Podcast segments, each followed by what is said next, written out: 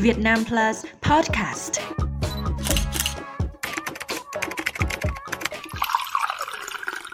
Chào mừng quý vị đến với bản tin 60 giây của Việt Nam Plus News.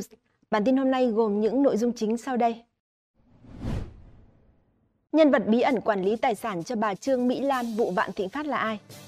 Bảo vệ chết trong vụ cướp ngân hàng có được công nhận là liệt sĩ. Người lạ tiếp cận cho tiền học sinh, trường ra cảnh báo khẩn. Câu lạc bộ Thành phố Hồ Chí Minh bác tin nợ huấn luyện viên và cầu thủ 30 tỷ đồng. Israel tuyên bố loại bỏ chỉ huy hải quân của Hamas. Vừa qua, ông Đặng Phương Hoài Tâm, cựu phó văn phòng Hội đồng Quản trị Tập đoàn Vạn Thịnh Phát bị đề nghị truy tố về tội tham ô tài sản. Đây cũng là nhân vật chịu trách nhiệm theo dõi và quản lý tài sản giúp bà Trương Mỹ Lan. Người này có nhiệm vụ quản lý các thông tin tài sản như tên tài sản, địa chỉ tài sản, chủ tài sản và ai giữ sổ đỏ. Ông Đặng Phương Hoài Tâm nắm giữ nhiều tài liệu quan trọng liên quan đến tài sản của bà Lan và tập đoàn Vạn Thịnh Phát. Sau này, cựu phó văn phòng được giao thêm phần công việc theo dõi dư nợ tại ngân hàng SCB của các tài sản này. Công việc hàng ngày của bị can là theo dõi cập nhật danh sách tài sản riêng lẻ và thêm phần thông tin dư nợ như tên công ty vay, số tiền vay, ngày giải ngân, tài sản đảm bảo, dư nợ, hạn vay, chi nhánh vay.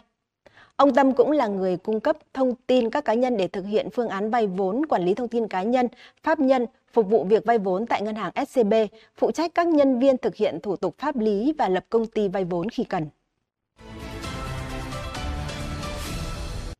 Ngày 23 tháng 11 tại nhà tang lễ trên đường Lê Đại Hành, thành phố Đà Nẵng, rất đông người dân đến chia buồn thăm viếng nhân viên bảo vệ dũng cảm Trần Minh Thành. Ông Thành là người đã bị đâm trọng thương sau nỗ lực truy bắt đối tượng cướp ngân hàng BIDV ở Đà Nẵng vào ngày 22 tháng 11 và không thể qua khỏi trên đường đi cấp cứu. Gia đình ông Thành và lãnh đạo công ty an ninh nơi ông làm việc đều có mong muốn nhà nước sẽ xét công nhận liệt sĩ đối với người đã xả thân vì nghĩa. Sau khi tiếp nhận thông tin, Giám đốc Sở Lao động Thương binh và Xã hội thành phố Đà Nẵng Nguyễn Đăng Hoàng cho biết sẽ nghiên cứu kỹ các quy định về trường hợp của ông Thành để có quyết định chính xác đảm bảo quyền lợi chính đáng cho người bị hại. Cũng trong ngày 22 tháng 11, lực lượng chức năng đã nhanh chóng bắt giữ hai tên cướp là Trần Văn Chí 22 tuổi và Nguyễn Mạnh Cường 25 tuổi. Tại cơ quan điều tra, cả hai khai nhận quen biết nhau qua mạng xã hội do nợ nần chồng chất nên đã trang bị dao và súng ngắn để cướp ngân hàng.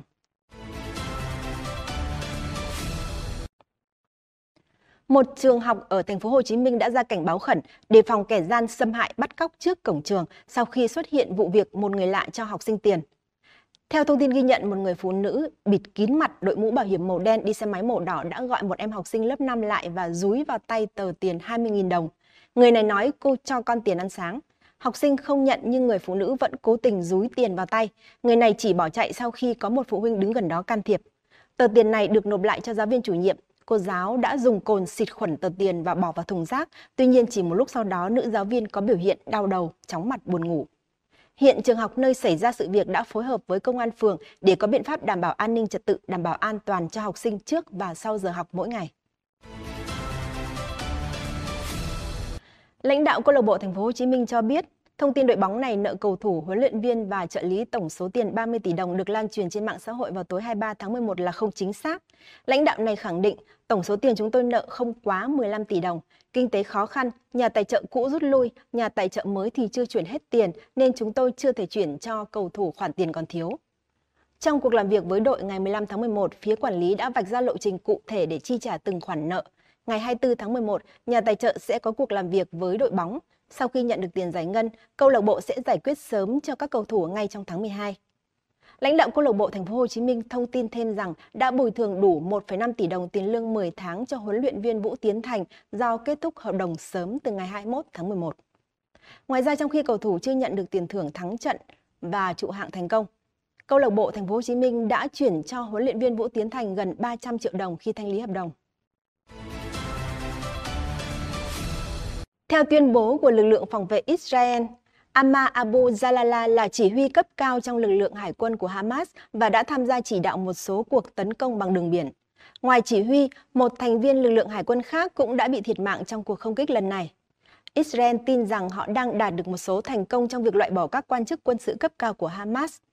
Đánh giá của Israel cho thấy cánh quân sự của phe đối đầu gồm 24 tiểu đoàn. 10 tiểu đoàn trong số đó đã bị tổn hại đáng kể bởi các cuộc tấn công của Israel từ ngày 7 tháng 10. Thông tin vừa rồi đã khép lại bản tin ngày hôm nay. Xin chào và hẹn gặp lại quý vị trong những bản tin tiếp theo.